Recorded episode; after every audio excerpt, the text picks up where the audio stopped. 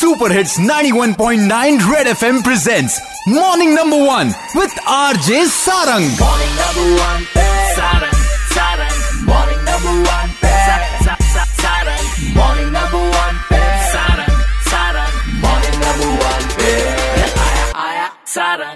एक बार फिर हो जाए आज बात कर रहा हूँ, जो लोग भीख मांगते हैं छोटे छोटे बच्चे जो भीख मांगते हैं ट्रैफ़िक सिग्नल में। आप गोल मार्केट चले जाए वहाँ पर, और इनकी जो संख्या है, वो दिनों दिन बढ़ती जा रही है। इनके लिए पढ़ाई के इतने सारे ऑप्शन हैं। सरकार ने इतने सारे मिशन निकाले हुए हैं, जिसमें वो जाकर पढ़ाई कर सकते हैं, लेकिन वो पढ़ाई छोड़कर वो भीख ही मांगते हैं।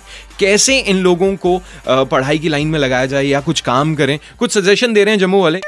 मैक्सिमम बैगर्स जो हैं वो हमारे जम्मू कश्मीर से नहीं है। सवाल ये है कि ये हैं कहाँ के? और ये प्रोफेशनल बैगर्स हैं। बहुत सारी एनजीओ संस्थाएँ ऐसी हैं कि जो इन बैगर्स को अडॉप्ट करती है इन बैगर्स को खाना देती है जो कि ये जो इनको चाहिए होती है बेसिकली और इन, इवन इनको जॉब भी ऑफ़र करती है लेकिन ये बॉर्डर भी नहीं करते हैं उस चीज़ के लिए। बच्चे छोटे हैं उनको समझ नहीं है। हम्म, हम्म। हमें जो एजुकेट करना है उनके जो माँ बाप हैं उनको एजुकेट करना है भाई इस बच्चे को स्कूल भेजो पढ़ाओ कुछ इसका भविष्य संवारो। उनको एजुकेट किया जाए मेरे हिसाब से थोड़ा सा कुछ इसमें कमी आएगी। जी। अगर आप अपने लेवल पर भीख देना बंद कर दें आप उन्हें पैसे ना दें, क्योंकि अगर आपने वो काम करना बंद कर दिया ना तो अपने आप भीख मांगने वाले लोग कुछ और ऑल्टरनेटिव सोचेंगे, शायद काम करने लगेंगे। तो थिंक अबाउट इट आप ही बदलाव ला सकते हैं। आप ये करके देखिए, देखो, बदलाव अपने आप आएगा।